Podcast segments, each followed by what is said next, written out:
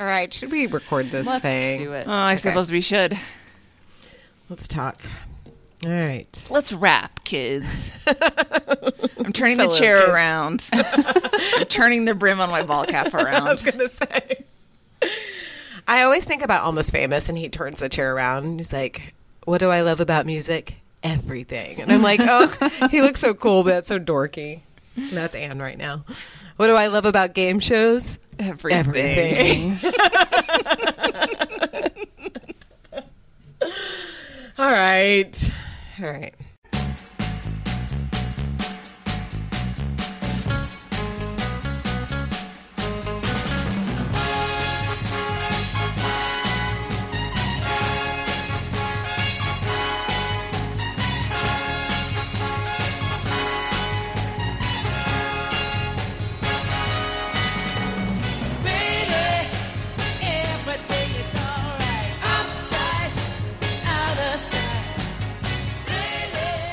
We have a thin microphone, no whammies, and all of our lifelines. You know what that means? This week we're talking game shows. The shows we loved, the hosts that gave us the creeps, and the games we knew we would dominate. Uh, from the Center Square Studios in Austin, Texas, I'm Hillary Livingston Butler, and this show has everything. Joining me to discuss everything from concentration to Regis's matching tie and shirt, I have the lady scientist. Hi, ladies. Um, from Rockapella Studios in New Brighton, Minnesota, it's Anne Lundholm. Hi, Anne. Hi, Hillary. I'm just realizing right now I'm not actually sure that I know what a whammy is to begin with. No whammy, no whammy. Stop! Loved it. From Please Answer in the Form of a Question Studios in Detroit, Michigan, it's Meredith Van Harn. Hi, Meredith. Just call me Meredith Vieira today. Oh, should have shit. Damn it. I was going to put you from Vanna White Studios, but that like really didn't. That's like more of a mm. me thing. That was like an idol that I had as a child. So Oh, it- you wanted to be Vanna Of course. to get a Of different course. gorgeous dress every night. Every and- night? Oh my God. I was just fascinated that she never seemed to change and or age or do anything. like still. She Yeah. still kind of looks the same. The thing I can't figure out is, does she? Does anything actually happen when she goes over? Does she like press No, a I button and it changes? She just gestures and someone in the control room lights it up, right? I think so. And like her job used to be a little bit more labor intensive. She, She had used to have to actually turn the thing. Maybe No. she pushes a button. I don't really know. Like like know. down on the bottom corner or something. There's a corner. discreet little button that turns the light bulb on. I mean, that's the best case scenario for But Vanna. it at looks this like point. she just waves her hand over it. But but she's such a pro that Mm-hmm. maybe she is pushing a button and we can't tell. Oh well, who knows? I We'll, mean, we'll that's just the that's the life. What does it take Yeah. to tape and uh, tape? Rec- maybe they do use tape still. I don't know. Record an episode of Wheel of Fortune, thirty-five minutes. Do you suppose? And they can do twenty in a day if they push it. I bet they do probably like five in a day, and like yeah, You work like, one month a year. I want Vanna And White's she's set for life. Like why is she still there? I don't know. That's the greatest question of them all. Yeah. But also, we're going to do some small talk, mailbag, medium talk, Tishi recommends, and how you can get involved with the show.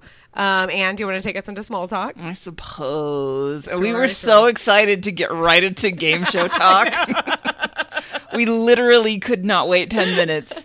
But yes, let's do some small talk. I want to start with the Jam Tracker update. Jam Tracker, Jam Tracker. That's for you, Mike, up there or down there, wherever you are.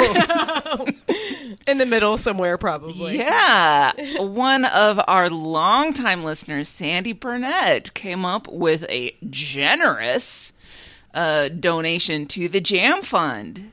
So, Yay, thank you. uh, Sandy, that was so lovely and so uh, generous of you. And with Bobby being in LA for, you know, this hot minute, 36 hours or 48 hours or however long he's there before he jets back to his fabulous life of pressing the flesh and getting the big donations, he could get into some trouble.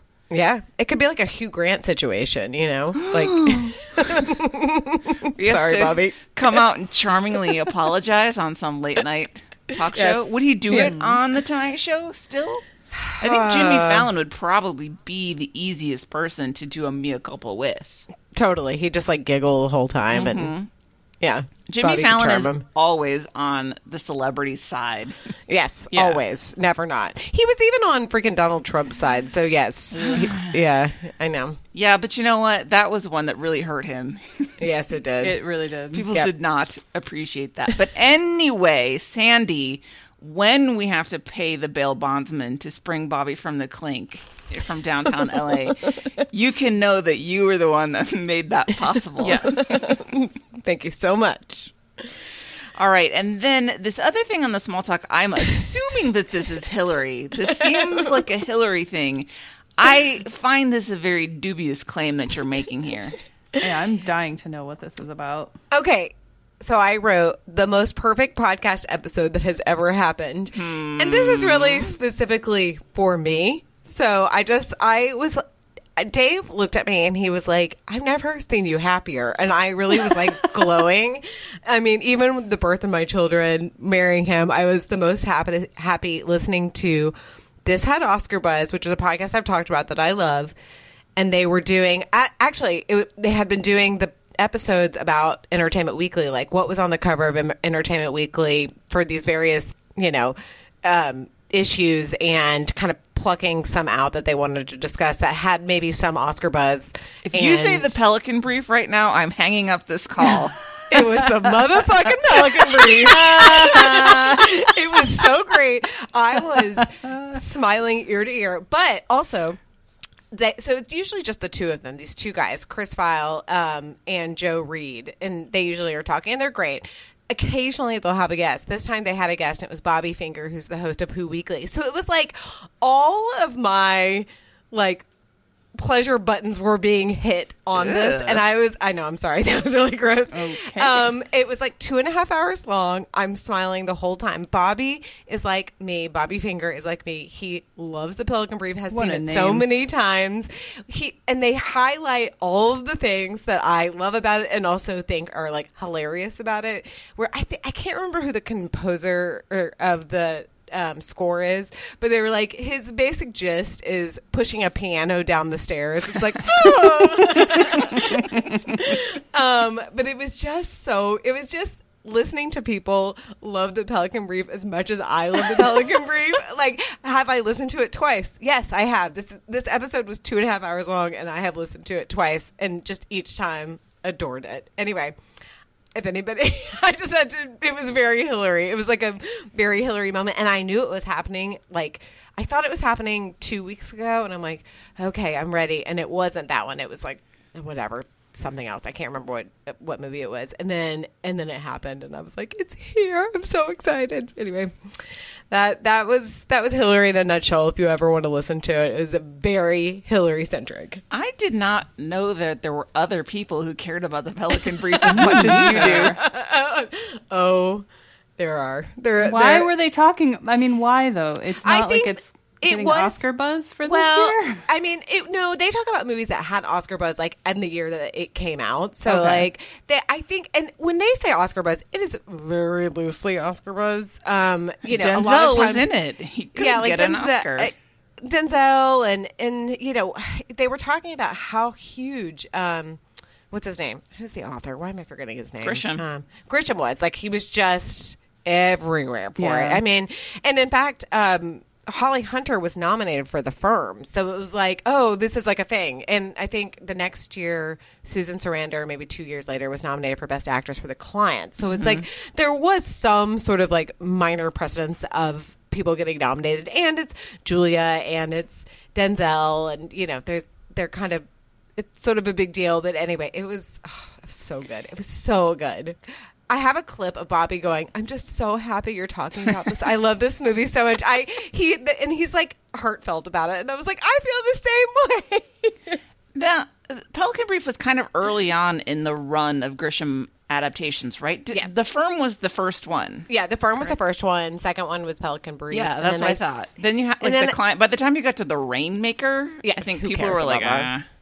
But it- weirdly, I think the Rainmaker was directed by like somebody big. It was like um who directed The Godfather? Um, it was it, Francis Ford Coppola.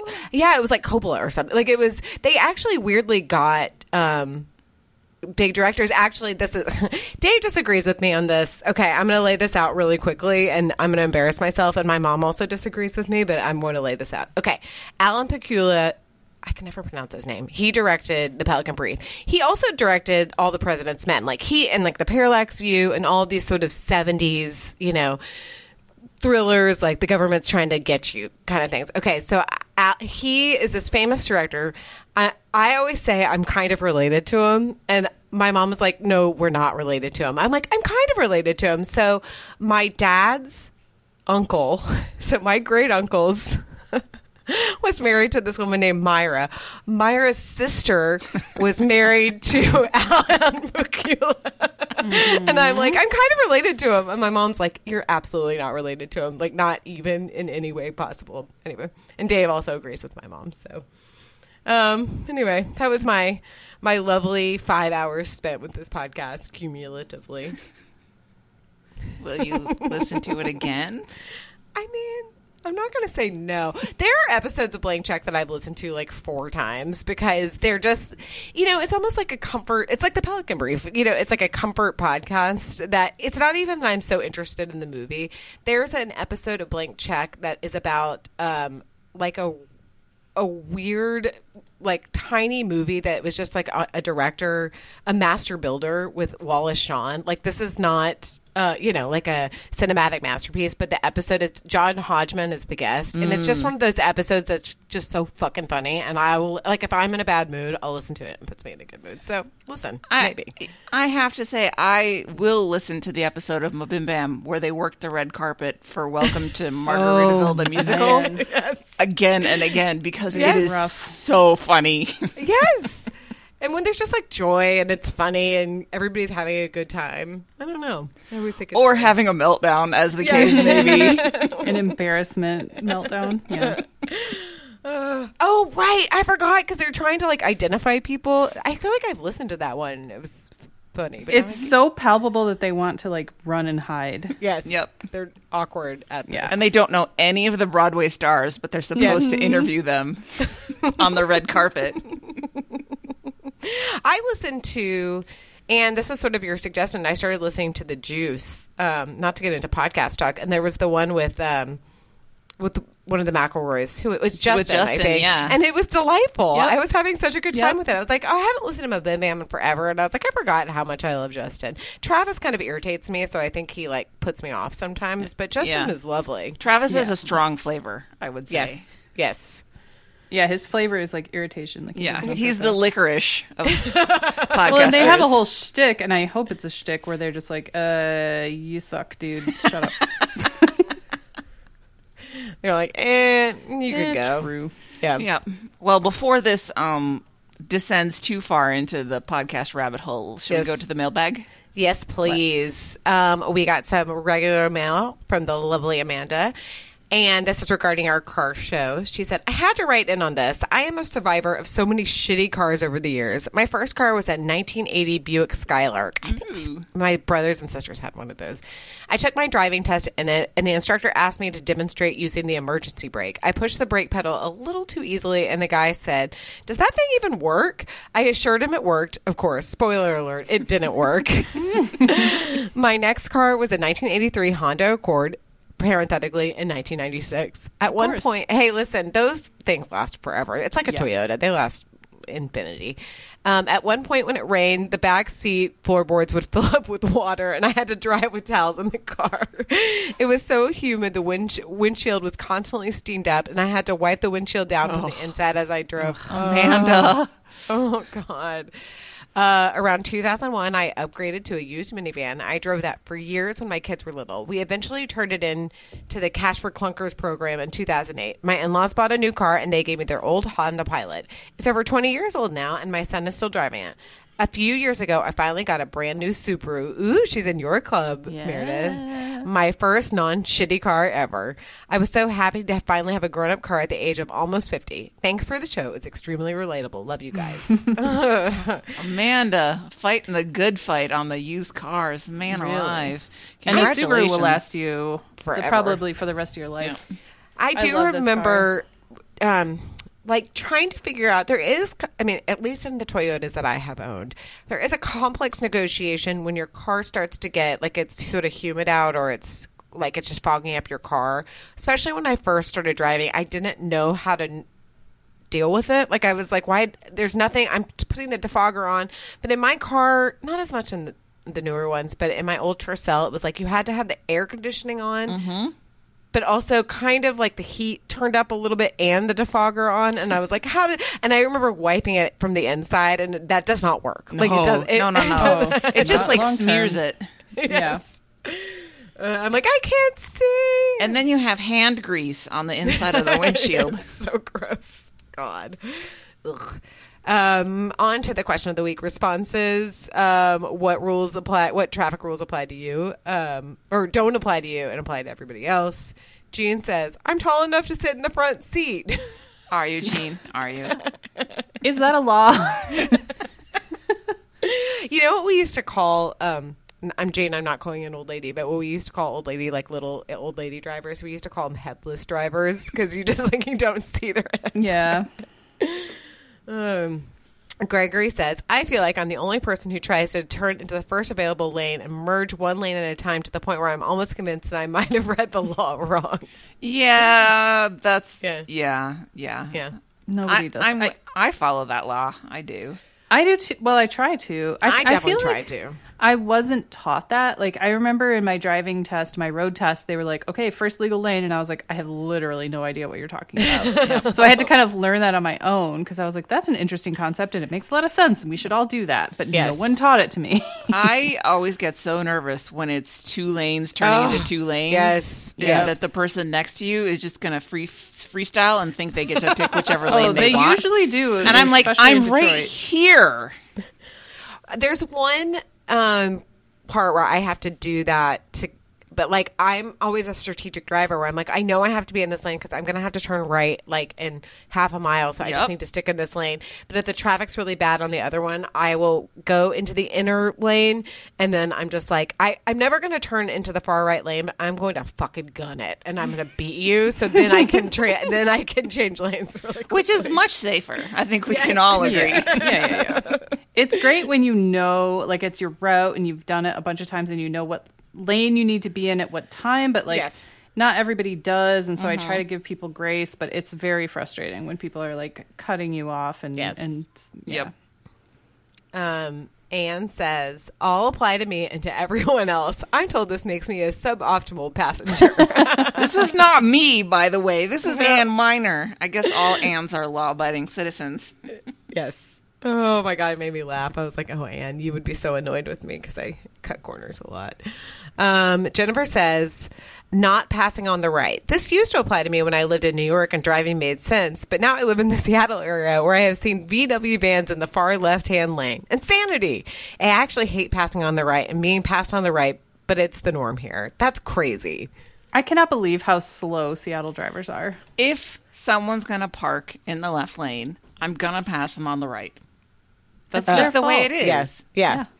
My preference is to pass on the left, but if you're going to go 55 on the highway in a 55 in the left Yeah. lane, hmm. I'm going to pass you on the right. Yeah. You know, my dad, I mean, I did like kind of rail him for being a bad driver, but he was really good about because we went on a lot of road trips. Like my sister and brother lived in Louisiana, so we went on a lot of car trips to Louisiana because it was just easier to drive there.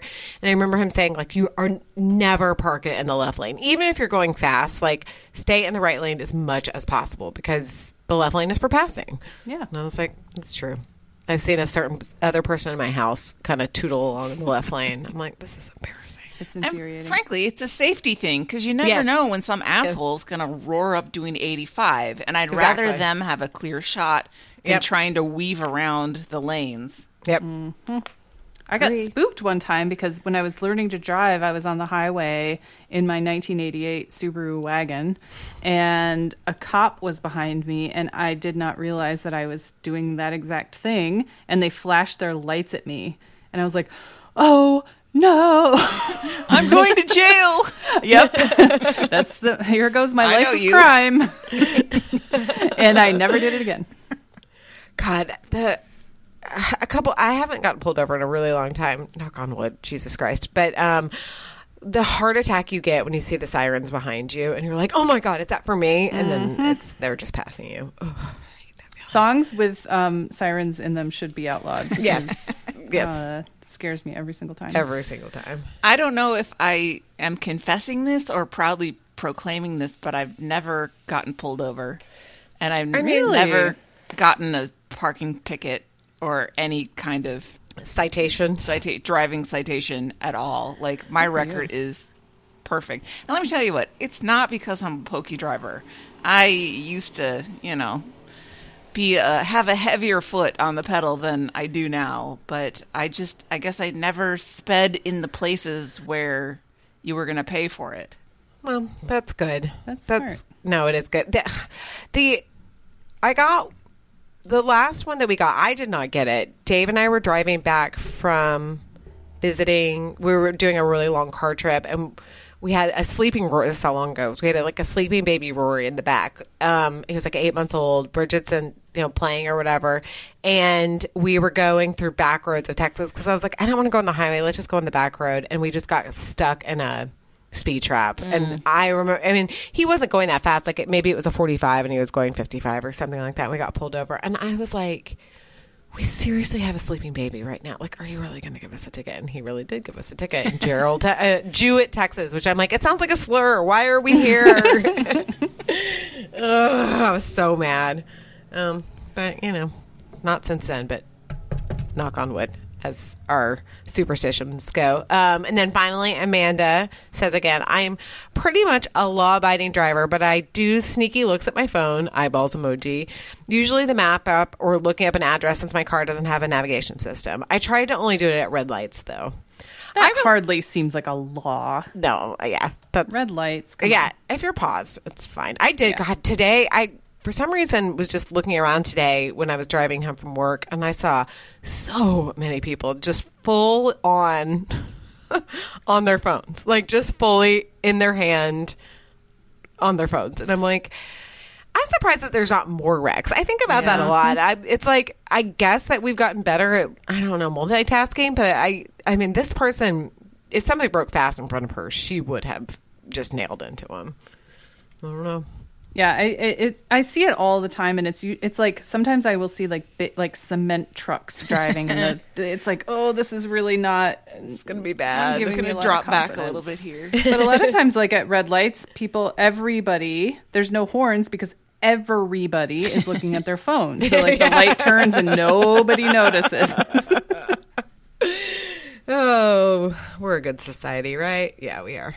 Um, all right. Well, thanks for that was fun. Um, I, as always, thank you for participating. Uh, On to medium talk. Mm, Wait, Okay. don't forget Ted's uh, voice memo. Oh, oh shit. Sorry. Sorry, Ted. Da-da-da, As Bobby says. um, here is your voicemail right now. Hey kids, it's Ted from Chicago. Wow, just listen to the uh, replay of the episode with Mike. oh man, I I miss listening to him talk. That was a that was a great episode. Oh man, jeez. Anyways, um, boy, what would it be like if that that conversation that uh, you overheard with Mike and Big Country have a recording of that thing? Wouldn't that be just freaking interesting? Oh well.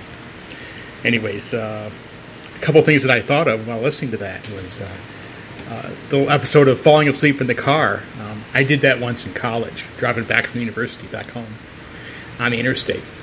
And there was like, you know, it's a typical interstate with a big grass median, you know, in the middle.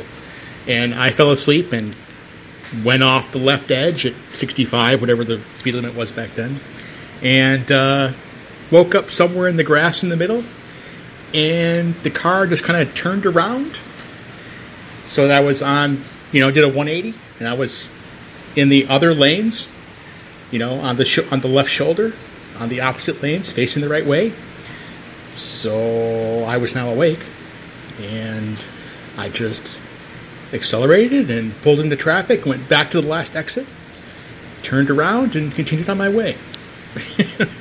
oh man, God, it's so stupid. 16 to 24 for guys is the idiot years, pretty much. So, I certainly had plenty of them. Um, one other thing that was interesting: the farthest, the Voyager document documentary, documentary, the Voyager documentary. That's really really good and an awesome show. Um, so on the normal streaming services, you got to rent it for a couple of bucks, which is wrong. But you go to your local library. Uh, if you got Libby, you probably got Hoopla, and you can just borrow it on Hoopla and watch it. It's great. There's a bunch of good movies there. I mean, not the newest shit, but I mean, like Short Term 12, you know, one of Brie Larson's first big movies. It's really great. Foyle's War, Miss Fisher, Detective Mysteries. I mean, there's a lot of cool stuff on, on Hoopla. Um, and we're coming up on the 45th anniversary of the Voyager 2 launch, um, August 20.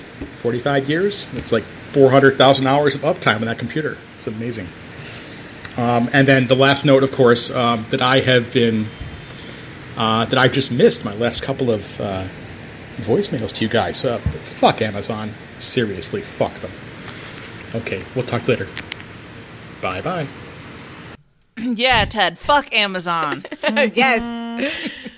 I mean, even though today I got approximately like three Amazon packages, that I was I was in like a bad mood the other day, and I just like had to have a little serotonin boost, and I was like, self self soothing. yes, It happens. I know. And the thing is, when it comes, I'm not even that excited. Like I'm, it was stuff I needed. It wasn't just like I throw it like just buying stuff on a whim. It wasn't like a fanny pack. No, no. Though God, I listen. That fanny pack has served me well, but no, it was a cardigan because it's cold in my office, and I was wearing a dress where you could see my bra straps, so I needed a little cardigan, and I could not. I actually went to Target and Old Navy. Could there was nary a cardigan to be found, so I had to or I had to order it on Old Navy It's not really cardigan or on season. Amazon. No, it's not. Eh, But like, I feel like Old Navy used to always just have cardigans. Like it was just like a staple, like a T-shirt. There were just cardigans there. Well, you're the cool aunt. No. I'm. They're I probably not cool. I don't want to tell you what's cool. They're probably not cool, but they're. Um, unfortunately, there are plenty of uh, cardigans at um, on Amazon.com. so.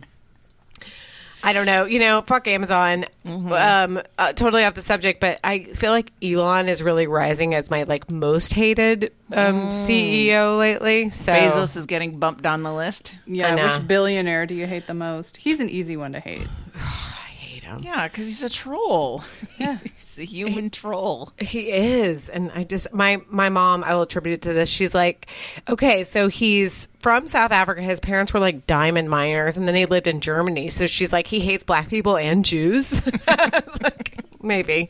Ding, ding, ding. Yeah. He Yeah. just delights in upsetting other people, and I, I know. That's I the don't. definition of a troll. Yep. Yeah, if if you accidentally hurt somebody else's feelings, or you just don't care and you hurt somebody else's feelings, that's one thing. But when you're deliberately trying to upset people, eh, it's just Yeah. what's the point? I know. What are you getting out of it? Anyway. Uh, the other thing I wanted to mention from Ted's voice memo is that driving story of falling asleep at the wheel Oh and like yes. Driving across the median. Holy cow. Isn't that everybody's nightmare? I, I've had that feeling where Yeah. you're just struggling to stay awake. Yeah. God, that feeling of you're like you sort of trick yourself and you say, "I'm just gonna close my eyes for like one second and it's fine," and then it's like, "Don't do it! No, don't!" I used to have terrible problems when I worked retail because I was so physically exhausted at the end of that day. And then I had a 45 minute to an hour commute home. And it was a struggle the whole way. Oh, you're just like ex- bone exhausted. Mm-hmm. Like I just want, just want to go to sleep, and you don't want to pull over on the side of the road because you're like, one, No, that's I mean, creepy. when you're driving through like city traffic, there's just no place on the highway that you can Yeah. pull over Yeah. if it's an emergency. I mean, I guess I would the- always just like roll down the window, Yes. turn the music Turn up, the music up. and like slap myself in the Yes. face Yes. sometimes. of just, but I've never been so tired where I'm like, I'll just shut my eyes. Like that Yeah. seems like Oh. just asking to die. back in the day, you know what I would do? My when I would drive back and forth from college, it was like a sick. Well, it really was a seven-hour trip, and I would make it six. Um, I would just chain smoke basically, and I'm like, this will keep me awake because I. I mean, I guess people have fallen asleep with lit cigarettes, but I tried not yeah, to. they sure have. There's many a fire, to, to- but it, it usually kept me a little bit engaged. But God, Yeah, yeah, it's something to do. Yeah. Yeah. you need to like listen to something to engage your brain, and then have Mm. some sort of uncomfortable physical situation. like it's 20 degrees. I'm going to open the window. I'm cold. yeah. Help me. Anyway, thanks, Ted. We're glad you're love your still alive. Yeah, Yeah. for serious. Oh God. Um. All right. Well, moving on to. Uh, uh, I, I'm trying to think. I was trying to think of like some fun announcing things, like, um, you know, come on down. We're the next contestant on game shows. No, we we were talking this week on our jamboree, like, oh, what should we talk about? You know, just tossing things around, and somebody just said game shows, and it's like. I mean, that was just a springboard onto. Yeah, I can talk. I can talk about game shows. Yeah, totally. I can talk about game shows. and and we weren't even like, well, what are we going to say about game shows? We were just like, game shows done. Game shows. And I had Meredith, you're going to laugh at me, but I had the thought. Well, maybe this is going to be a short show. And then I opened up the run sheet and I looked at all the game shows we have listed on here, and I was like, "Oh no, this is not going to be a quick I show." I know, and not with the exception of like Jeopardy. Basically, like none of them really are overlapping. There are a lot of game shows, and I like kind of forgot how many game shows there were when we were kids. Yep. Yeah. So we, Anne lovingly broke it down into a couple categories childhood faves, adulthood, which I think really means I was thinking about it like anything over 18, I guess, that you were really like caught into. And then now. And, it, you know. and it's almost like the adulthood ones are a little bit more of the prime time almost Yes. like the Yes. ones that played on on weekday mornings Yep. um those were the ones you watched when you were a kid yes. Yes. When you were homesick or summer. Christmas vacation. Yeah. you Oh. could convince your mother to let you watch tv I had no. I listen. We grew up. This is how we know we grew up in different families. Because my mom was like, "Great, TV's going to babysit you. Goodbye." the thing is my mom will testify she's going to hear this and she she will testify that she was very strict about TV. And so I don't understand sometimes how I have all this knowledge of television and how I watch so much television. Somehow you sussed it, It- out. it- Absorbed the, the little you were allowed to watch. Yep, the osmosis. And I think I just I was one of those kids that like read the TV guide and read Yes. all the articles Yeah. and saw little bits of things. So I guess like it's all it's all in there for me. Yeah. Even if I, I think didn't I'm in the same boat. I wasn't really allowed to watch much TV at all, and most of my game show watching was when I was homesick. Yeah. but somehow it's embedded in there as part of Yeah. like the bedrock of your being are those Mm-hmm. game shows. Well, you know, I was thinking about it. I mean, not to to refer back to our old um, compatriots. Uh, Luke Burbank, you know, was pretty raised like really religious and wasn't allowed to watch a lot of things. Yet he like has some knowledge of stuff. So Yep. it's like, um, yeah, via osmosis, somehow you kind of absorb it and are able to watch it somehow. I mean, it's hard to be a part of society and not absorb that stuff. I think even when, with the example of Luke being in a very conservative Christian family and going to Christian schools and kind of being segregated a little bit, you you you can't close your children out of the secular world no matter how hard you try. That's just Yeah. not how our world works anymore. Well, and also there was so much more when we were growing up, so much more of a monoculture Mm-hmm. um, that it was like everybody's watching something, and you kind of just know about it because it seeps in. Yeah, like you're saying. There's only somehow. three channels. There's Yeah. ABC, CBS, and NBC. You're gonna watch one exactly. of them. Yeah, exactly, exactly.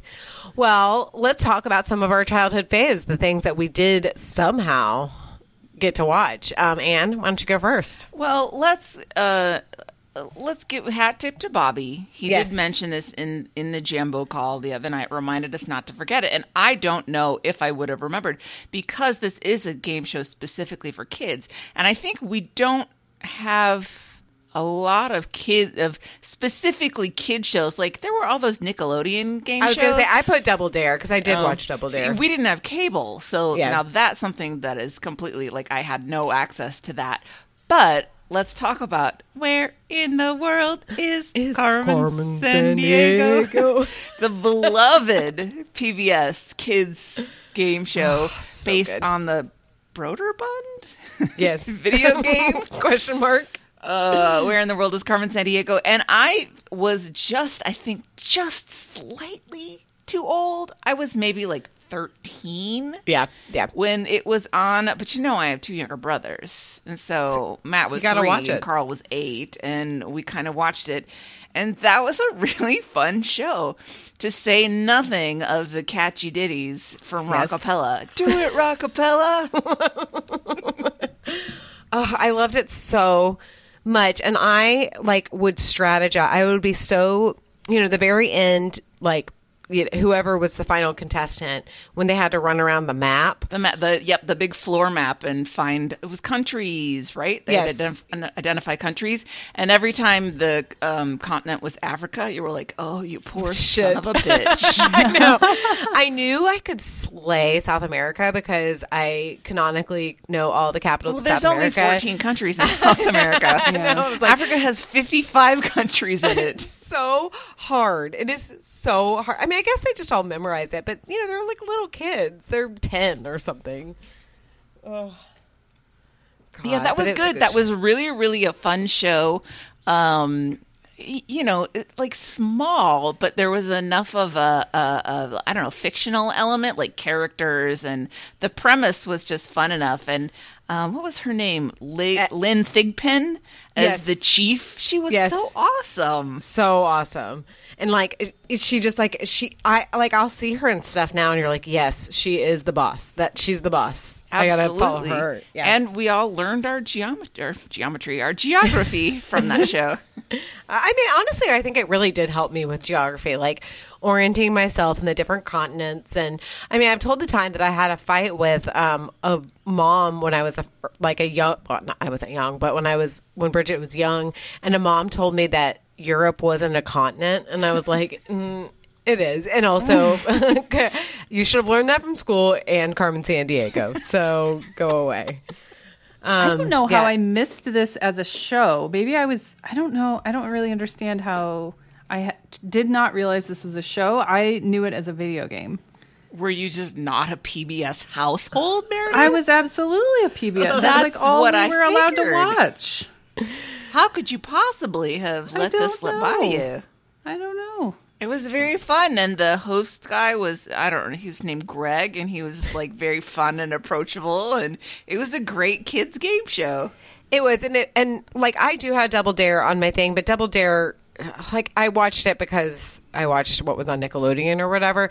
But Double Dare had the like element of grossness that never uh, it, the Nickelodeon slime yeah. kind of stuff, and like pulling something from a nose, like that was never oh, gross. appealing to me. Gross. I would never take the physical challenge. I'm like, no, I would rather answer questions. Thanks. Um, Well, we all have to play to our strengths. exactly. I'm know what mine are. yeah, it's not the physical challenge, but I it's Not that's why nose based. no, and that's why I did always like it. Like Carmen Sandiego had a little bit of the like this is for kids kind of deal, so it's you know a little bit brighter and a little bit more fun, but without the grossness factor of it. So I remember finding it and thinking, oh, this is fun. This is actually what I like answering geography questions. That's cool. Yeah. And I I will also say that um, one of those years that Carmen Sandiego was on the the air, uh, Santa did bring me the Carmen Sandiego music CD in my stocking, which is not all rockapella. It's some rockapella, but then they've got like the pers- the Persuasions are on there, like doing some good old doo wop and some world music and stuff. It's a surprisingly decent CD. I love that they had the budget to put a soundtrack together. That's fantastic. It's Oh. it's funny because I'm a sort of a casual fan of Rockapella, but they were never a kids band uh, aside from the cheesy name.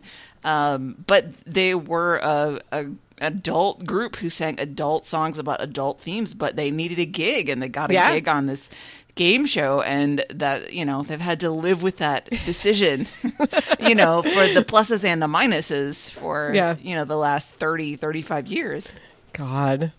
I wonder if you can, like, I'm sure they're on YouTube because I'd almost want to watch them and see if I could answer the questions now. I'm kind of out of the geography game as intensely. I'm I'm quite sure. I think the bigger thing is that world geography may have changed in the Oh. last 30 years. Totally. Oh yeah. Yeah, there's no more. Yeah, I remember in 1991, my social studies class, like they the um, books were all out of date because they still said like, well, they still said USSR, and Yep. I think a couple of them still said like East Germany, West Germany. I think mine did too. Yeah. Czechoslovakia. yes, yeah. There was no like Georgia. That was like not a country. Yep. Azerbaijan. Oh, so fun. Um, Meredith, or do you, oh, Anne, do you want to just keep going with your um, your Oh, I faves? suppose so. Yeah, so, yeah.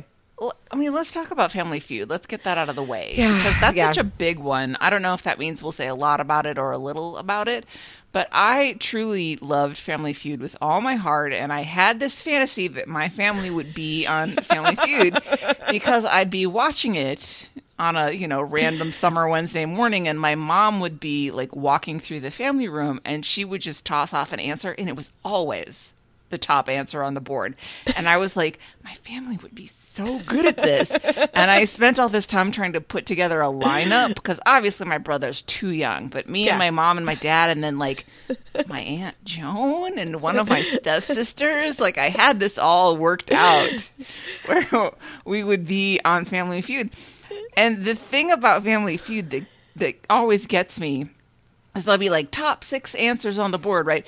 But the the premise is we asked a hundred people, so the trick is not to come up with the best answer, but to figure out what other people are going Yeah. to say, Yeah, which yeah. may not be on my radar at all, which is what makes it hard. But I I am a fan of I would say the earlier Yeah, Family I was going to ask who's your like. Is it like Richard Dawson or um, what was the little guy who is?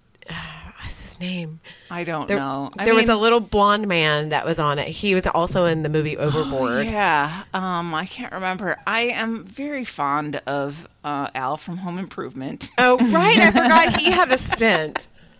but I don't. I, I mean, I Steve Harvey is like doing his thing, but it's not a thing for me. I will say it's a little too brash Yes. for me. I He- like my game. He shows, always just you know. likes to make it really horny. Yep. And like he wants to be like, what did you say? Like, I mm-hmm. mean, and it's like, like if you are on that vibe, I can, I can see how he's like a good host. He's just, like you said, not for me, but I can be like, okay, he's, entertaining. for the internet era when you're going to Yes. have clips and Yes. so Right. forth show Yeah. up on YouTube and all of that. He's he's great. But I did and I love it in the old days when they introduced families at the um, top of the show, you know, they had those big panels that had like the family names that were sort of in a cross stitch looking pattern.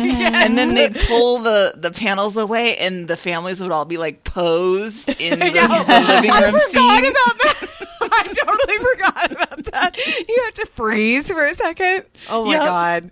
So natural. and I was the same way because we had so many people in our family that it was like who would be um like I mean obviously I would be in it and I'd probably be the last one I know.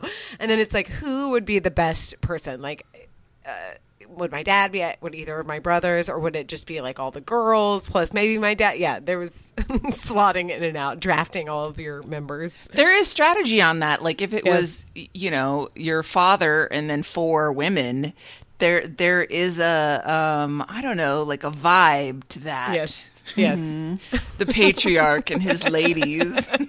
Trying to like make dad blush or embarrass him or something. oh yes or Yeah, like the done. five siblings all together. Ooh, like yes. there's there's definitely some strategy you could employ in those lineups.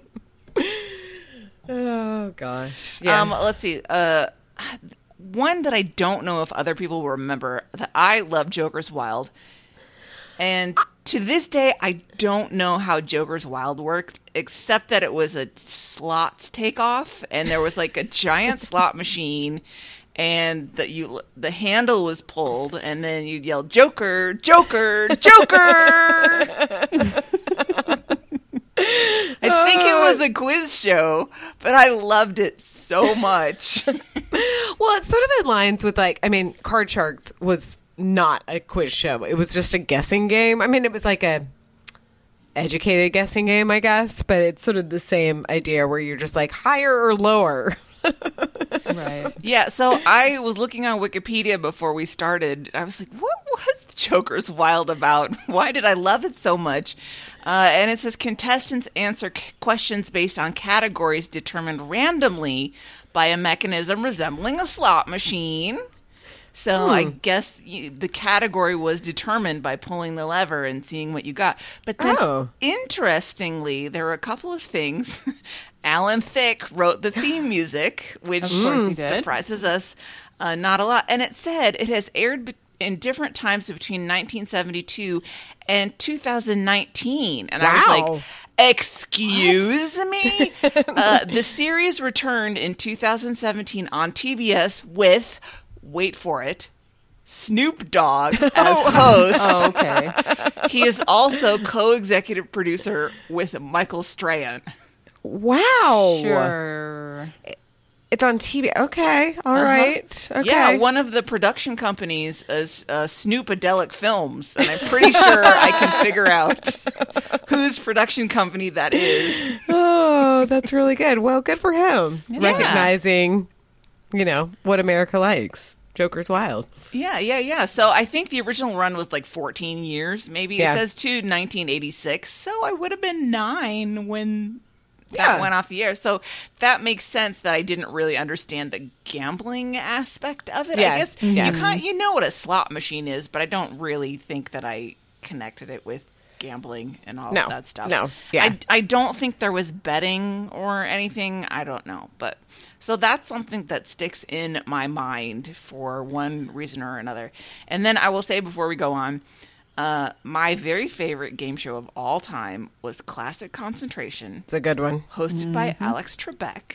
The dawn of game shows. Yeah. And that was a combination of uh, memory and those um, what are we, wuzzles, those word picture puzzles Yeah, yeah, yeah. to solve. Yeah. So it was like a game of memory where you know it's a it's a numbered board, and so you get to pick two tiles, like number square number two and number fourteen, and you turn them over, and they would have prizes on the back. And if the prizes matched, then you got to keep that pair, and those squares you could see the picture exposed underneath those squares. And so the whole point was to match as many squares as possible and get those prizes, and then whoever solved the puzzle, whatever you know, it was, oh, say, can you see by the dawn's early light or something all spelled out in pictographs, then you would win all the prizes.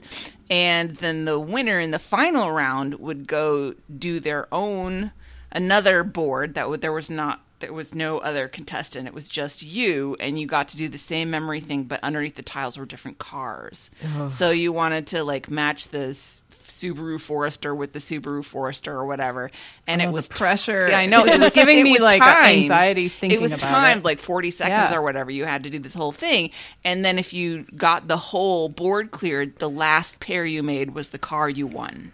And if you Ugh. didn't solve it, if the time ran out, then they would add five seconds onto the next Ugh. show. So you could benefit from the people before you sucking at it. And then as soon as somebody won the card, they would set it back to like 30 seconds to solve the whole thing on the next set of shows.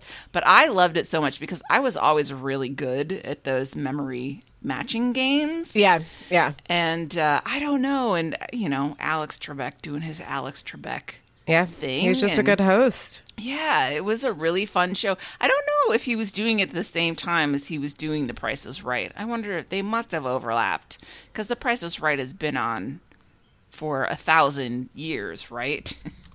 Um, yeah, I don't know. I don't.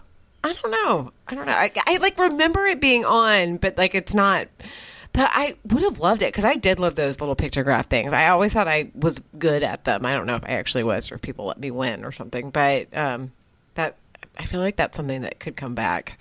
Okay, it looks like there's been a bunch of uh, variations on concentration was what it was originally called, hosted by Ed McMahon in 1969.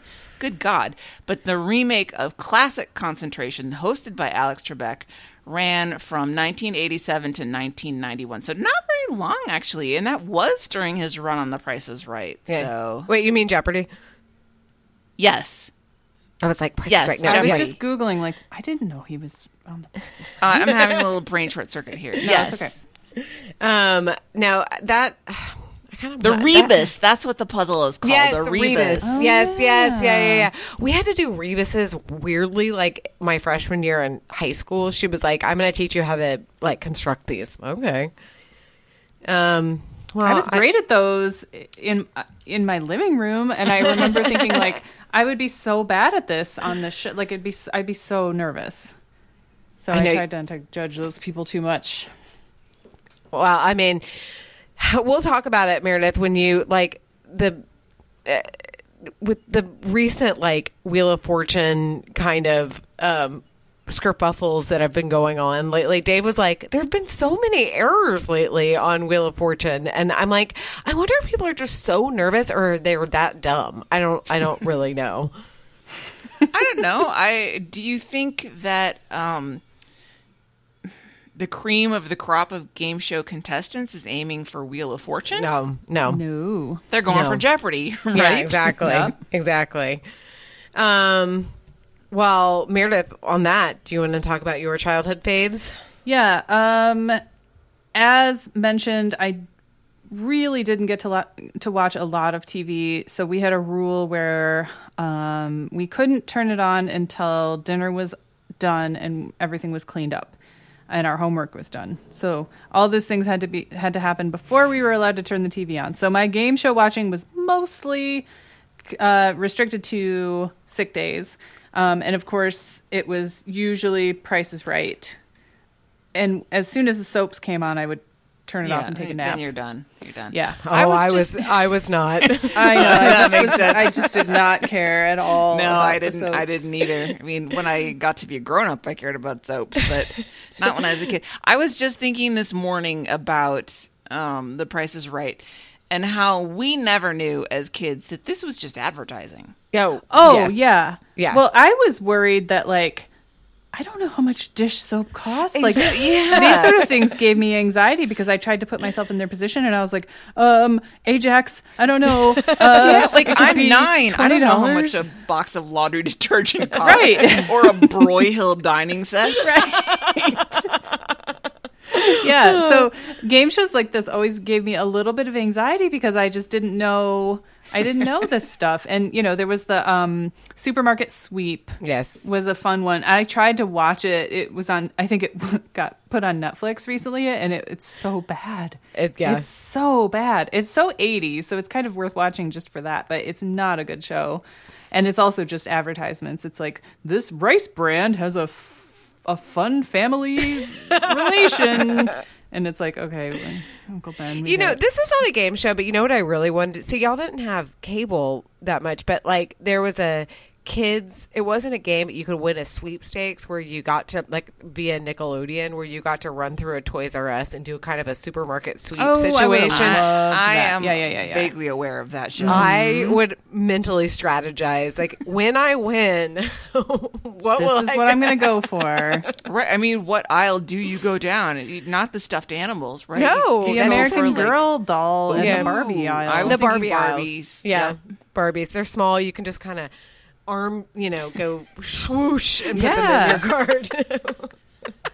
Um, yeah, I, I mean, I had friends who had ca- cable, and so some of these things I was tangentially aware of because of that. But like, yeah, we were not, we were not watching this stuff um, a lot when I was a kid. Um, Guts, though, was something that I really loved. So I did like Double Dare, and I liked Guts. And s- my dad sometimes had cable, so we got to watch Double Dare there. Um, Guts was fun. It was hosted by Mike O'Malley, and that was the one that had the aggro crag. Remember the big mountain that they had to climb? I don't remember this at all. Like Mike because I- O'Malley, the actor comedian guy. Yes. was later in Glee. Yes. Oh Wow. yeah, Kurt's dad in Glee. Yeah, as the best role he ever had. I never know, watched bro. Glee, but He was great in Glee. He was really I never really good. really liked Mike O'Malley that much, but he was so good in Glee. He was very good in that. Yeah, agree. Well, that was one of my favorites as a kid game show. I loved those kind of physical challenge ones. And And then what, what were the guts? Are we talking uh, innards or are we talking courage? No, it was courage. It was like we had to do all these like scary things, and and the last one was to climb this big mountain. It was just like a foam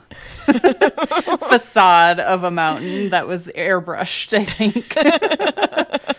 I don't remember the details of it, but I did. I watched Guts any chance I got, and then as far as like evening, if if we got done with dinner in time, so like Wheel of Fortune in the Eastern Time Zone was on at like seven p.m. Yeah. I think. Yeah. And so it was seven was Wheel of Fortune, seven thirty was Jeopardy, and then it was prime time after that. And so we were always psyched if we got to see. It was usually like we'd catch the end of Wheel of Fortune, which was fine because it's kind of boring and dumb. hate Wheel of Fortune. But then Jeopardy was like a big deal in my house because we all love to sit there and try to outdo each other by guessing, you know, getting the answers correct first. of course, Um, so those were those were great. And then um I eventually became aware I, I think I had a friend who had like satellite cable or something, like some really fancy cable. This is when it was like rare for for channels to go up above 100. Yeah. And I mm-hmm. was like, "You're on like channel 850? That's insane." And it like so that just blew my mind, just the fact that there were so many channels, but then Game Show Network, just Yep. the idea of it. And and at that time it was mostly like the classic stuff, so it was like mm-hmm. Newlywed Game was one that really entranced. Like I was just so confused and interested by this because it was like the, it felt like the way distant past because it was I don't even know when that was the 60s the 70s well, and then it went on. Yes, it started like in the '60s because like Tom Selleck was on it, I think, or Yeah. whatever. But then it, I remember it going on kind of into the '80s and '90s, maybe. I believe it and then there would always like try to ask No, that's a dating that- game. Tom Selleck was on. I'm sorry. Oh, okay. Well, I wouldn't know the difference. But like they always tried to get them to say say stuff about sex and like so that everybody could be like, "Ooh," you know, like Making be all titillated. yes. and then pyramid, whatever dollar Yes. amount, because I think it's up to a hundred thousand dollars now. Because who cares about a ten thousand dollar pyramid? I know it's it's interesting because I'm looking. I because as I saw it on the show, I was like, what were the different um, denominations? So it was ten thousand dollars in 1973, twenty five thousand dollars in 1982, fifty thousand in 1981. Wait a minute. Oh, s- syndicated weeknight syndicated. So there's daytime and Yeah. and the big Oh. one, and hundred thousand dollar pyramid from 1985 on. That's Yeah. pretty good for a 1985. lot. Totally. yeah. I loved, I loved the pyramid. I really, that was the one that I knew that I actually wouldn't be good at. Like, I'm good at it at home. Like, I'm like, yes, come, get the answer. But like, when you're trying to guess what Betty White is trying to allude Yeah. to, you're like, I have no How idea you what you're saying. And it's also Betty White's job to be entertaining, Yes. not Yes. necessarily to you know give you the straightest path Yes. to victory. Yes, exactly. God, I loved it. And it would always have like well it would have a Betty White, but then it would just have like syndicated star you know, people who are on there was a show called It's a Living about like cocktail waitresses that was on WGN that I watched a lot. Like it was a sitcom and it would always be like the stars of that were, the like celebrity they weren't busy. like I short. get confused sometimes between these real shows and the the, the parodies of them on SNL because they do that a lot, and especially the ones with Kristen Wiig were so so so good. Ugh, yeah. I mean, unfortunately, like, unlike you guys, I was allowed to watch as much TV as I possibly wanted. um, so, yes, the $25,000 pyramid. I thought that there was something about Dick Clark's presence that I really liked. He was not excitable at all. Like he was very relaxed and it kind of comforted me in this and the very 80s set of it. It was just like very orange and brown. He and always felt like you were in good hands with Dick Yes, Clark. Like he yes. talk about a pro. He knew what he was doing. Yeah, he really did. He really did. Ugh, I loved him. Um, I also loved Press Your Luck, which is where the no whammies came from. I it must have been on like USA or something. I don't ever remember it being on any of the major like on ABC, CBS, or NBC. But um, my mom and I used to watch that, and that was yeah, we'd be like no whammies, and they would win the most random prizes. It was all just luck. Um, yeah, I loved Family Feud.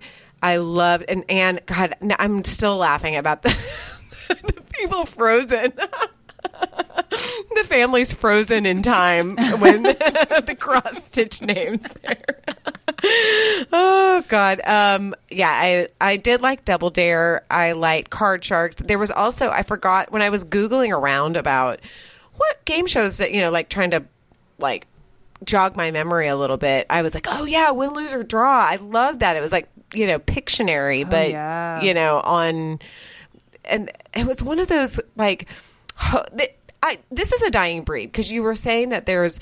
um concentration is now hosted but you know it's like J- By Snoop. Snoop or like there used to be hosts, you know, there used to be like proper hosts of things and it's sort of a dying breed, almost like models. Like models used to be a thing and now it's just celebrities and I feel like hosts really aren't a thing. They just have like celebrities doing it, like Ellen or Jane um what's her face from Glee. Yeah, like Jane Jane, Lynch. Lynch. I mean, I who's watched funny. that show a few times. Yeah, like Yeah, it's fun. where's where's Chuck Woolery? Yeah, well, Chuck Woolery is like psycho, but he, Yeah. but like, but yes, like, I- so I was thinking about like the guy that did Win, Lose or Draw was somebody who also did Hollywood Squares at some point, and he was like a mm-hmm. good looking enough guy, but like probably wanted to be an actor, but just like it never happened. But so there was this Thanksgiving. Um, my sister came home from college, or maybe she was like out of college, and her best friend Judith came over, and Judith for Thanksgiving, and Judith brought her boyfriend over, and Judith lived in Los Angeles, and I thought she was very glamorous.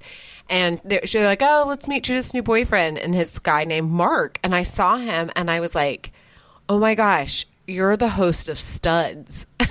There was this guy named Excuse Mark. me? this guy named Mark DeCarlo, who was the host of Studs. Now, I would say Studs is um, you know, it's not like a game show. Game show. I mean, I guess it is. I don't know if they won prizes. Maybe they won a trip or something. But he had Thanksgiving in my house, and I was like, he's just one of those guys, just like a host, like you know, I um the guy that hosts Antiques Roadshow, like Mark Wahlberg, I think is actually his name. He's also Excuse one me, of those. L. Wahlberg. Oh, Wahlberg. Yes. Different.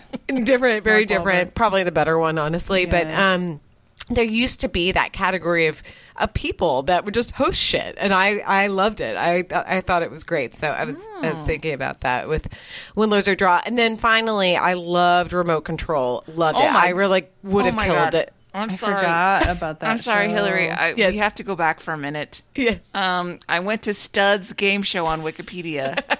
and then you can click on Mark DeCarlo and get to his Wikipedia page. Oh yeah. And there is a picture of him from 2021. Oh no. Oh, no. No. Oh no. Hold Oh, on. Oh, Judith. Oh, Judith. Well, she's I doing hope she fine. didn't now. marry him. No, she did not. No, no, no, no, she did not. I was sad when they broke up. Hold on, This guy. studs. God, studs. That was the most um, early '90s game show. All right, here's a tidbit from the Wikipedia page. Oh no! Oh, I wonder if you're about to read what I was about to read. On a 1992 episode of Studs, DeCarlo hosted Ronald Goldman, at the time Oh. an inspiring actor who became well known two years later after being murdered along Oh. with Nicole Brown Simpson, who became well known. Oh. Wikipedia. That's a real weird way of putting that. Okay. I was going to note that he did the voice for Jimmy Neutron's dad, Hugh Neutron. Um, also, I forgot about this because my mom asked him about it. Early in his career, DeCarlo was a contestant on the Sale of the Century, winning $115,257 in cash and prizes. Whoa. And he was on Tic Tac Doe. I forgot about that one. Well, What a brush with fame. He appeared on the exciting. game. Wait, wait, wait. Worlds are colliding. he appeared on the game show Street Smarts in 2002, playing against Mark L. Walberg. What? The crossover of the century. the time streams are collapsing. I need to note before before we get like a hundred emails about what a whammy is. I looked it up, and it's from Press Your Luck, Yes. And they roll a they spin a Yes. thing, Yeah. and a whammy is where they lose all their loot. Yes. Yeah. Okay. Yeah. So you're like, no whammy, no, No, whammy, that's- stop. don't so it's that. like Wheel Yeah, of you- Fortune. yes, bankrupt. bankrupt. Yeah. Yes, or skip turn or whatever. Um, yeah. God. All right, I well, love that show. Okay, Sorry.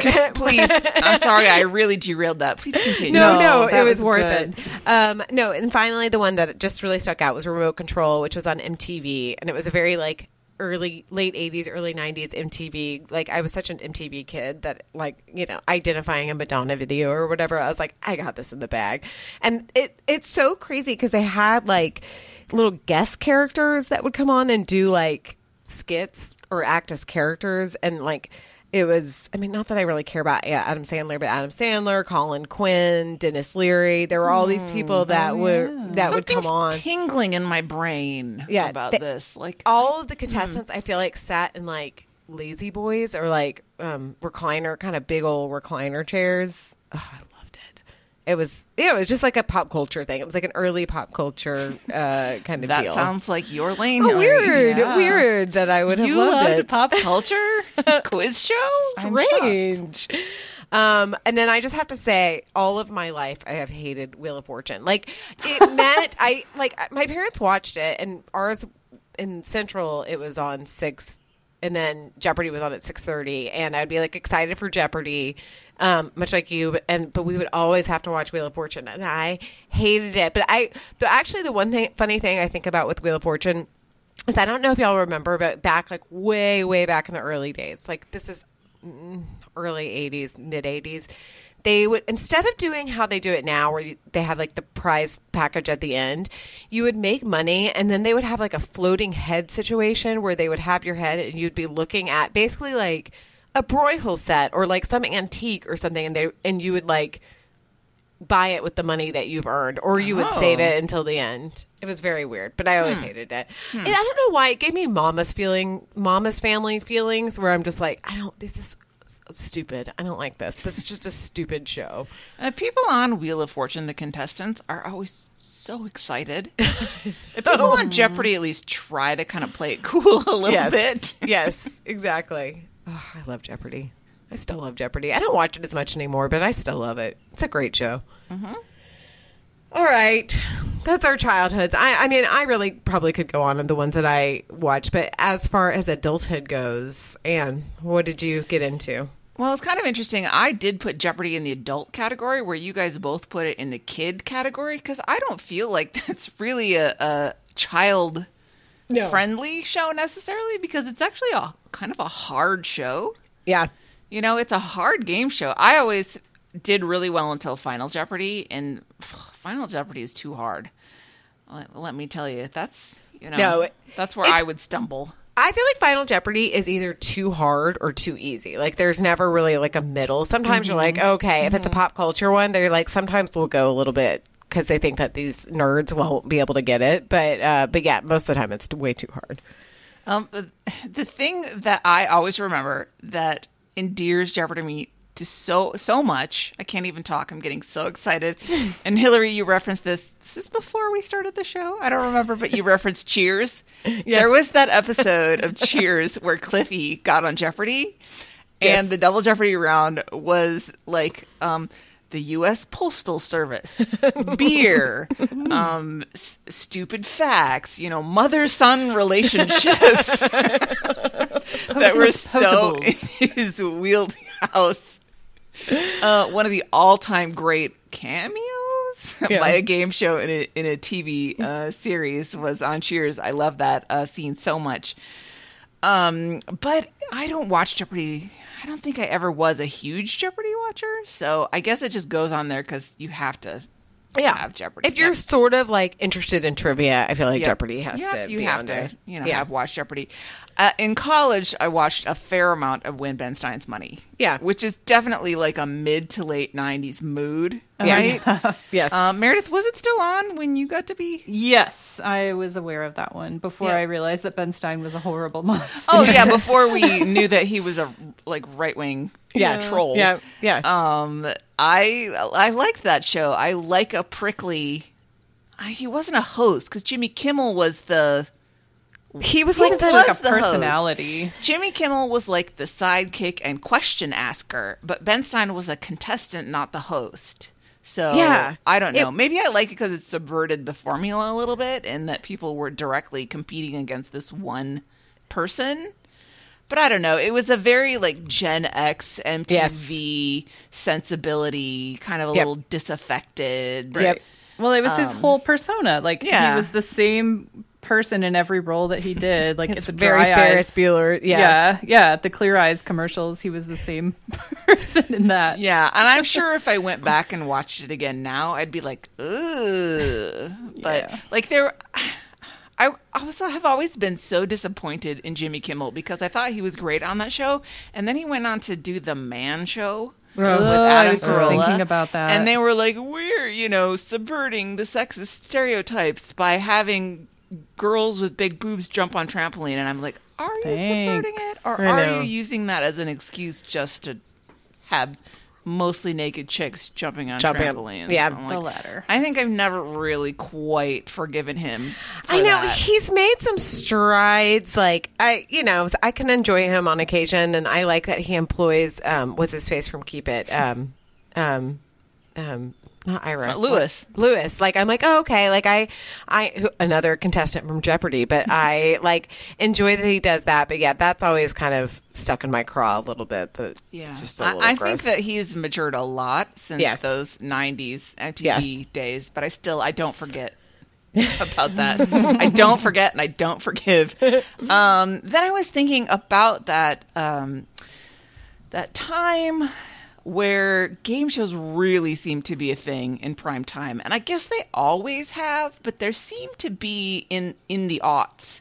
Maybe it seemed like things were really uh, ramping up with Who Wants to Be a Millionaire. Mm-hmm. Yes. And I don't want to talk about Who Wants to Be a Millionaire other than the fact that I hated Who Wants to Be a Millionaire because it was paced so slowly. That's why you like Jeopardy because it's half an hour Yeah. and they have like 50 questions or something. And Who Wants to Be a Millionaire, they would drag out like five questions for an entire mm-hmm. hour. And it would all be like, Is that your final answer? Are you sure? Sure? You want to talk us through that? I'm like, Oh my God, I'm so bored. Well, in the very beginning of Who Wants to Be the to- Who Wants to Be a Millionaire, I had like come back from I'd come back from study abroad, but we were done. We were like, but they had Who Wants to Be a Millionaire in England, so I'd seen it there first, and then I came home in like November. We came home early from the semester, and you're I'm at home for like two and a half months or something, and that's when it was really gearing up, and it was so exciting then because it was new and It was no- event television. it was just thrilling. I remember us all gathering around, and then you kind of get into the rhythm of it, and you're like, "Oh my god, do we really have to start with the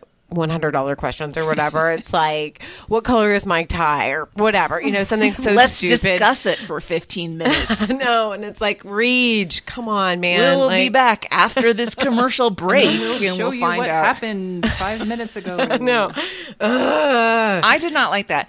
But Who Wants to Be a Millionaire really seemed to kick off a slate of things that I do remember, like The Weakest Link Yes. with a scary lady, a mm-hmm. scary Yes. British lady, yes. Which I liked for a brief moment in time. But then I was thinking, deal or no deal? Like, whatever happened to deal or no deal? Remember how big that It was was? such a big deal. Meghan mm-hmm. Markle was one of the girls Meghan on. Markle was a briefcase lady. Oh, she, yeah, that was such a big deal. But I recently was it when I was getting my oil changed or something, and it was just on at the oil change place, and I'm just like watching it. First of all, I'm extremely stressed out the entire time, and I'm like, take the deal, take the deal, like it's a hundred thousand dollars. But like it kind of also starts off slow because they have to go through so many of the briefcases that you're Yep. like, okay, can we just like wrap it up and get to the like final five Yeah. or whatever? And, and there is a certain amount of, are you sure you want to swap this briefcase? Are you sure? Are you sure? But it's not as bad as Millionaires. No, So no, no. I did kind of like the drama in that premise. And Howie Mandel did a good job. He did. Howie Mandel was a good. He was a good. You know, it's so funny. Howie Mandel and the guy that was the Double Dare host both suffer from like OCD. Like they don't like to shake hands or like they don't like mess. And I'm like, you got into game shows. And now talent competitions, like Yeah. presumably he has to interact with all those. What's the one that he does? um, The XXX yeah, X- um, X Factor. America's- Oh yeah, X Factor. Yeah, yeah, yeah, yeah. Yes, yeah. I yeah. got there in the, The end. XXX. it, it seems like there it, there was a point in time where we transitioned a bit from um, from ga- primetime game shows to talent competitions. yes. Yeah. It was sort of went from one to the other. And I would say now that we have 89,000 million hours of television programming to fill, now you just have everything. So that's how you get Snoop Dogg redoing The Joker's Wild on T- TBS. but uh, I can't keep track of the adult primetime uh, game shows anymore because they seem to come and go in the summer so much, and I don't watch TV yeah. I know. Well, so who is I, watching this stuff? I don't know, and like, there's. I don't know that many people who have actual cable anymore. So there is stuff that is on ABC, CBS, NBC, or whatever TBS, and I don't, most of my friends don't have those channels anymore.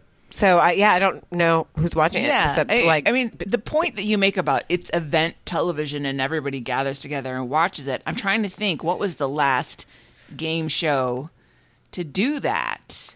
And I think it may have been in that time period. You know, the only Yeah. thing that I hear people talking about is the fucking masked singer. oh, gee, oh, I mean, I guess that see, it's not really a game show because I don't know if they win any yeah, money. it's not a game show. It's not a talent show. It's a shtick. Yeah, it's spectacle is Yeah. what it is but that's the only thing that you know i see on my facebook page or whatever people talking about that show I mean, back in the day, I mean, this was also in this time period. I mean, I guess it was sort of, you know, American Idol or something, but that's, Yep. I mean, it's still on, but I don't really know anybody who's watching the Katy Perry version of of American Idol. i don't even know if she's a good judge Ugh. Is after she? they had ellen i don't know after they had Oh. ellen on for that one season oh, God. i that was awful. really wasn't a regular idol watcher anyway but Hmm. ellen just had no business being a judge on that show if you're gonna be a judge you have to judge people Yes. Yes. you Ugh. can't be everybody's friend No. When you're the God, judge. I I really didn't watch it that much because it stresses me out when people sing live when I'm not sure if they're going to be good singers or not. Like I'm it it gives me like bad feelings. The only season that I kind of consistently watch, I mean, I watched a little bit of the end of the Kelly Clarkson series because that really was like I mean, it was the first season and it was such like event television. Everybody was watching it, and I was like, "Well, I have to see what's going on." But I really kind of watched the Adam Lambert season because I was like very curious about it. Everybody was talking about like, "Oh, you know, it's so rebellious" or whatever, some silly thing, and that was kind of mm-hmm. fun. But otherwise, I don't know, kind of wasn't my jam. But I guess that's sort of yeah, like that's sort of the game shows of now are talent shows. I guess.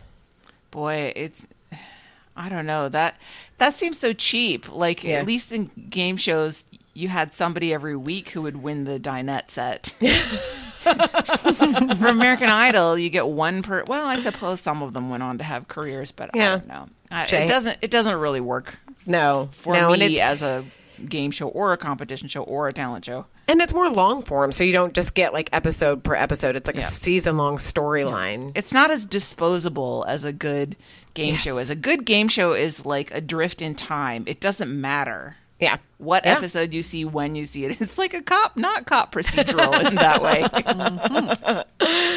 Um, Meredith, what ones did you watch in your adulthood? Adulthood, I guess. Um, so whose line is it anyway? Yeah. Was Does something that that count? I mean, I, don't love know. whose line is it anyway? What is Does it? it count as a game show? It's like an improv show, but is there prizes? But there are points, but they're all made up and they don't count. There, that's the tagline. Yeah.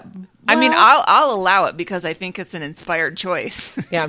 Yeah. Yeah. it's kind of the only one that of these that I really genuinely enjoyed. yeah, a- like I would lot. go go back and watch those. Like sometimes I find the compilations on YouTube of the best newscast game, whatever.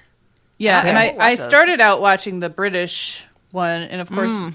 It's better than the American one, but I will watch the Yeah. American one. Oh, excuse me, you will not diss Wayne Brady that way. No, or no, Colin no, no. Mochrie or Ryan Stiles. No, but they're all so good. Well, and half of those people are on the British one as well. um, so that was great. Um, Total Wipeout is something that we still watch now when we need like something we can two screen, and because it's funny, it's just watching people fall into water. Oh yeah, see that's your um, logical extension from watching Guts, right? Yes, very much. Yeah, it's an obstacle course show. That's all it is. Um, and the, the the host is a dork, and the jokes are dumb. Um, Those so red balls are um, cruel. They're They're too bouncy. hilarious. it's the best part of the show. Nobody they never skip. chance. They skip over the the the the uh, boxing gloves. You know, punching out of the wall at you as you try to scale the wall. They skip over that one a lot, but they never ever skip the big red balls Well, because watching boxing people bounce over them and fall in the water is is funny, but the boxing gloves one, that's head trauma. Yeah, I don't like that. It's not fun. And then they fall into this disgusting mud almost every single time, and it's gross. Um, Cash Cab, does that count? Yeah. That's oh, yeah. show, I think right? so, yeah. Um, I when that first came out, I thought it was real. Is it not real? No, it's not a person who randomly gets into a cab. I was like, oh my gosh, if I'm ever in New York again, I need to know if this might happen to me. Like I was worried about that. Um, It's not. It's staged, unfortunately, but it's still entertaining. I, I Yeah. wish I didn't know that it was staged. Yeah.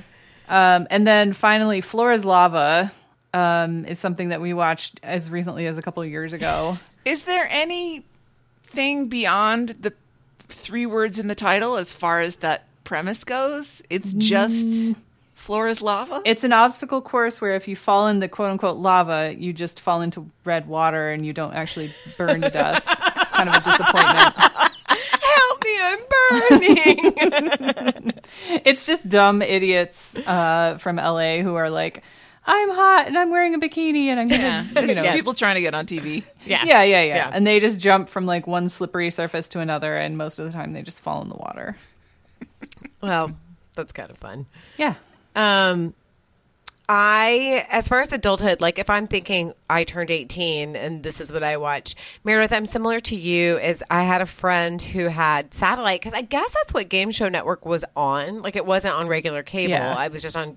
It was just on, you know, satellite. And I, we would get stoned at her house. I would sleep on the couch, and she would go up to her room, and I would watch Game Show Network like for a really long time. It's the only way to do it. I know, and that's when I found my love of those like it was like Nick at Night, but for game shows, and I was like, oh my gosh! And Yeah. I have referenced it before, but what's my line was my favorite. I watched a clip today of when Eleanor Roosevelt was on. I was showing it to people at work. They were like, "Wait, Eleanor Roosevelt was on a game show?" And I'm like, "Indeed, she was," and I will show it to you. Because that's what people watched. So Yeah. if you're a politician trying to get your image out there, Yeah. you go on laughing or Yes. whatever. Bill Clinton playing the saxophone. on um, yeah, what's my line? I loved Match Game. They also did the sort of like sexual innuendo, and I I just loved like there was just this culture of, you know, it wasn't the bottom of the barrel people. Yeah, no, I mean sometimes it was like kind of crass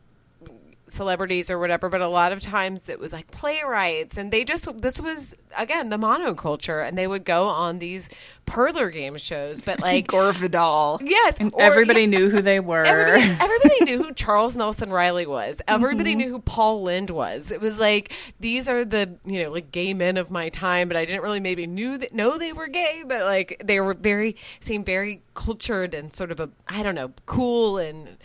I don't know. I, I just loved all of those games. I I want them to be as ground like I don't want the new versions. I want the like Match Game 72 or the What's My Line Mm. from 1953. I don't want the newer versions of it. I want it to be, I want there to be, and What's My Line? I want it to be sponsored by a cigarette. That is my ideal time. the one we watched today was sponsored by like Remington shavers or something and I was and again like you said all of these really were used I mean television just in general but it was just to advertise like it was used to advertise stuff. Yep. and they would sponsor things and that's how it would happen. They kind of subtly got it through to us but or not so subtly I guess but I lo- those were the game shows that I watched as a kid as an adult and I did watch Who Wants to Be a Millionaire until yeah like it got a little too repetitive and I just couldn't kind of deal with it I mean, R.I.P. Regis, but yeah, it was it, it. And you know, once something goes to daytime, when it's syndicated, you know, Yep. five days a week, you're like, this is done. This Yep. is. I think it's still on though. I think it is still on. I, I, I can't. I, I, I can't remember, but I feel like I've seen it kind of recently. Um. Anyway, those were my adults, and as far as now, I mean, and you said not really, right? I just I just don't. I don't know. It seems like of modern game shows they don't seem to have very much substance to No. them as No. far No. as I can tell. They seem to be a lot about uh spectacle but not a lot of substance. And you know me, I am a woman of substance. yes, you are. I just I don't really love watching people make an ass of themselves. So I I don't think I've really watched anything in the last 15 years probably. I yeah, I know. I'm trying to think. Meredith, you have Taskmaster up. Wait, tell me what that is. So this is I put this on the list because I ha- haven't actually watched it yet. Um, but I don't want to forget because it was recommended to me very highly when we were uh, in Dayton at this wedding reception we went to a couple weekends ago. And this is a British comedy game. So it's comedians and they are given like insane challenges that they have to do. And it sounds great. And I think there is an American version as well that's probably not as good as the British version. Um, but it's on YouTube. And so I think it's probably safe to recommend it, even though I haven't actually watched it yet. Yeah, interesting. You saying that all American versions are not as good as the British? ver- Are you Yes. yes. dissing the Great American Baking Show hosted Yes. by Jeff Foxworthy? I sure am. I mean, believe it or not, yes, I am. I'll come out uh, as as a platform position. Yes. I think that's probably a pretty safe position to Yes. take. I think so. I, I I think our sensibilities are so different, Brits and Americans, that you know you just can't make it translate. Right? I know. but as I mentioned, I mean, like we still watch. We watch Total Wipeout. We used to watch Floor Is Lava very recently. Like those are the ones that we're still kind of currently watching. But as far as like new-ish shows, I think Taskmaster started in 2015, um, so it just didn't exist then. But it's something that I think. Uh, uh, we would enjoy, and probably our listen listeners would enjoy. So, if you guys have watched it, uh, let me know what you think because I, I need to collect more recommendations to justify my decision to watch it. We're looking for a critical body of evidence. Yes, yes. exactly.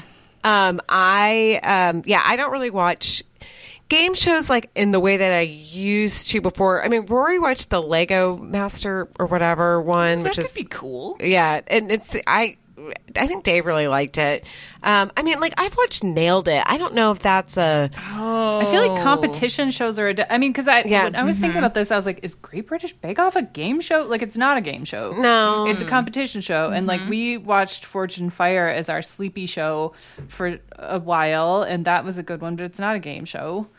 It's a competition show.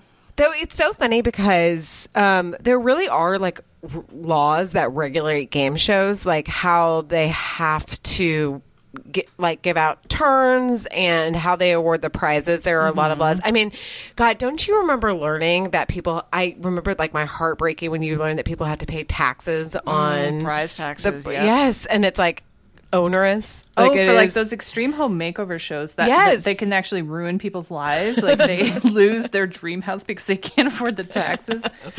Such a uh, bummer. Yeah, yeah. So I don't know. Yeah, I don't. I don't watch it. If there was a good non Jeopardy kind of quiz show, I would totally get into it. But I haven't seen one in a while. Maybe we should do one. Maybe it should be like Tishy Productions. Oh, that has kind of a ring to it. I know. I like it. Um, any other ones that we want to mention? I think we. I you can't. I can't start thinking about this even more. We'll be here Yeah. for another hour. know. Yeah, yeah. All right. So with that question of the week, what is your favorite game show? I guess present, if there are any, but past as well. We'd love to hear them. Yeah, we'll get some good recommendations this way. too. yeah, totally. Uh, let's move on to Tishy recommends. Guys, Phil's back. Phil's back. Yay! Our Jambo definitely veered into Phil talk. Somebody feed Phil. I love the song. I never skip over it. I'm like, no, Nope. Either. Never. I haven't finished this season, but I've Oh. definitely started it. it's so good. Somebody feed Phil is back on Netflix. Yay! The loveliest, warmest, dorkiest, Mm-hmm. gangliest guy. best dancer. yes. Oh my god. I, I think I pinpointed what makes him such a funny dancer is that his arms are so gangly and Yeah. they just they flap around and then he kind of prances a little bit. Yeah, he's a wacky inflatable arm flailing man. He, he really is. But he we have talked about Phil Rosenthal at length. Yes. He has more money than God. yes. Because if you don't know, he created Everybody Loves Raymond. And so he's got that Raymond money to be able to do exactly what he wants to do. And it turns out what he wants to do is travel the world and try all the different food cultures. And I, I think when the show started, even if you want to go back to the um, PBS show, which was I'll Have What Phil's Having, it was really exclusively focused on food. And now they do a little bit more um, of non-food things. Yeah. just Yeah. but but the focus is still the food is Yeah. the the centerpiece. And one of the lovely things about him is that he is equally as excited about a three star Michelin restaurant and like a hot dog cart mm-hmm. that Right. Yeah. makes really good hot dogs. Like he is such a food enthusiast and he's not snobbish about it. Nope. He's an appreciator of cuisine. and people. I mean, he's Yes. so sweet with everybody, and he has So like a kind. great family, and he knows a million people everywhere. Yep. So he's always like, "Oh, my friends were in Portugal, and I just ran into them and so we had dinner." It's like, how do you do that? Yeah, he constantly reminds you when you watch that food is the connector of Yeah. people. That's what brings us together and creates fellowship. And he's just so lovely in Yeah. his dad uh, New Balances and black socks. Yeah. And his polo t shirts. Listen though, by the end of a season, I'm like, am I attracted to Phil because I love him so much that I, I like think I like turn into like he's not that bad looking. Like he's kind of I cute. know. uh, you I like. know? Are my loins tingling? No. Would I want to be married to him? Probably. Probably, Yeah, why Seems like a nice life. He used to And do a this- Nice person. Yeah. He used to do this adorable segment where he got his dad on Zoom or whatever Oh, and yeah. did jokes, and his dad was really funny, and it his dad passed away, but now he has like he calls up his son and has his son tell a joke or some Yeah. other member of his family, Judy or a really good Gold. friend, yeah, she's kind of annoying, She's something else. yeah. Paul Reiser. But it's so sweet. Just It's I love very that he sweet. continued that that tradition. Yeah. in the Mhm. show. Yeah. And the fact that his brother Richard is the one of the executive producers, and Yes. they have such a brother relationship. I mean, you really see the origin of where the Ray Romano uh, and uh, what was uh, the brother's name on that I don't remember. But anyway, where that brother relationship on Everybody Loves Raymond came from is clearly from their relationship because Richard is clearly the golden child in the family. Yes. Yep. God, Brad Garrett is in. He tells one of the jokes in the season, and Yep. um, it also exposed the fact that Brad Garrett, who is like, uh, I did some research, is like sixty something. Good God. He, he is. His wife is not sixty something. She comes into the picture, and she's not sixty. Let's just say that. Well, Anyway. good for him slash her. I Yeah, I guess. guess so. I hope they're happy and that they have something to talk about. She looks like she's twelve. Yeah. Yes. Um, and no, it's wonderful, and I'm very happy it's back. And it is another show that I really do think I feel like I could just kind of put it on, even Yep, if I've seen an episode, and you're like, oh, this is lovely. And it tickles me that they went to Portland, Oregon, and Portland, What Maine. I know. I'm like, that's perfect. It's Yes, perfect. it is. to I was- contrast the Portlands. I was thinking because this this um, season they well they do travel internationally. I mean, there's I think there's five episodes, but you know I think it was probably limited to a certain degree where Yeah. they could travel and like because it I feel like mostly they would do like one American one and then you know the rest Yeah, are like international. four this- international, Yeah, yeah. but this one it seems like it was kind of limited, but obviously COVID.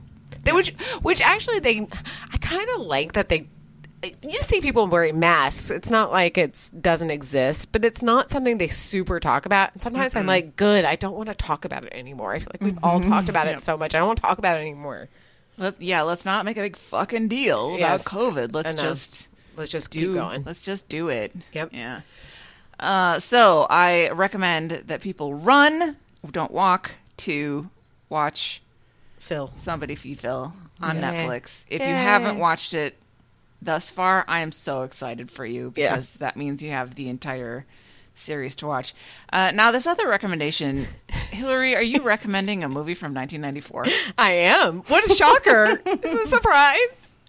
It's a movie quiz show, uh, which I just like. I haven't actually watched it in a while, but I keep thinking, oh, I want to watch it. And I will admit that, like, it's not one of those, at least as of a couple weeks ago, it was not like, oh, it's on Netflix or it's on something easily streamable, but I'm sure you can rent it on Amazon. But Quiz Show is a, I think, a really good movie um, directed by Robert Redford, starring Ralph Fiennes, uh, about, like, and this- excuse me, Rob Morrow, yeah. Oh, yeah. Rob Morrow. Yes. who I like- did truly believe I wanted to marry for a while, despite the fact that he's probably five inches shorter than me. probably.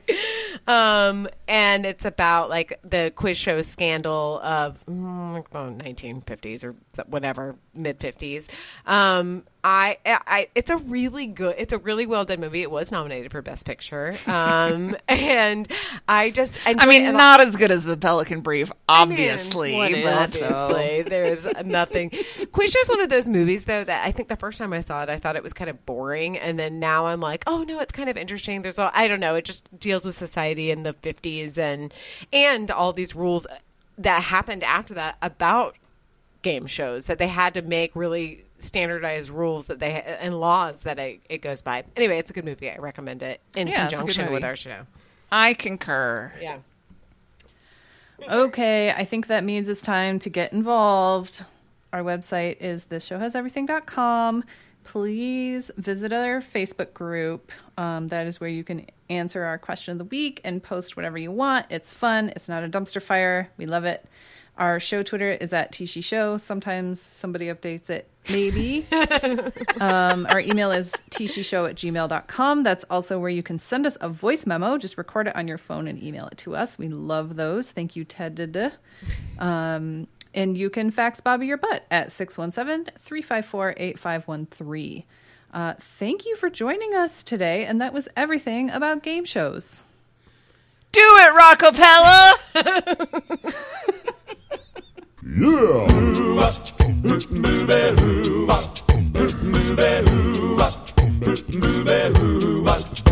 Well, she sneaks around the world from Kiev to Carolina. She's a sticky fingered filcher from Berlin down to Belize. She'll take you for a ride on a slow boat to China. Tell me where in the world is Carmen Sandiego. Steal their soul in South Korea, making nutty cooks right on the from the Red Sea to Greenland. They'll be singing the blues. Well, they never Arkansas her steal. The meat come from the jungle. Tell me. Where in the world is Carmen Sandiego. She go from Nashville to Norway, out there to Zimbabwe, Chicago to Czechoslovakia and back. Well, she'll ransack Pakistan and run a scan in Scandinavia. Then she'll stick 'em up down under and go pickpocket further. She was the missing misdemeanor when she stole the beans from Lima. Tell me where in the world is? Carmen Sandiego? Tell me where in the world? Oh, tell me where can think she'd be? Botswana to Thailand, Finlandia, to Mali to Bali, Ohio, Ohio.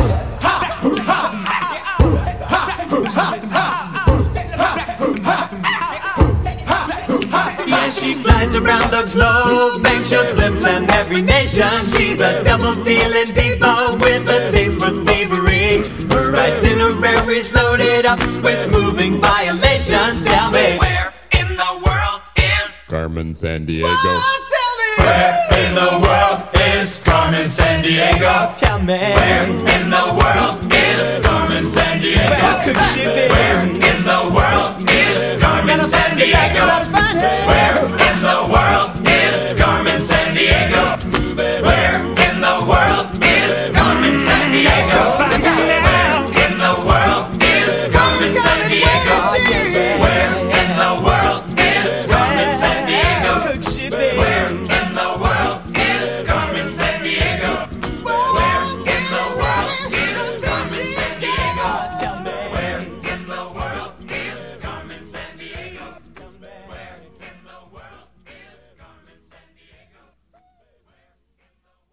This was a Mark Goodson television production.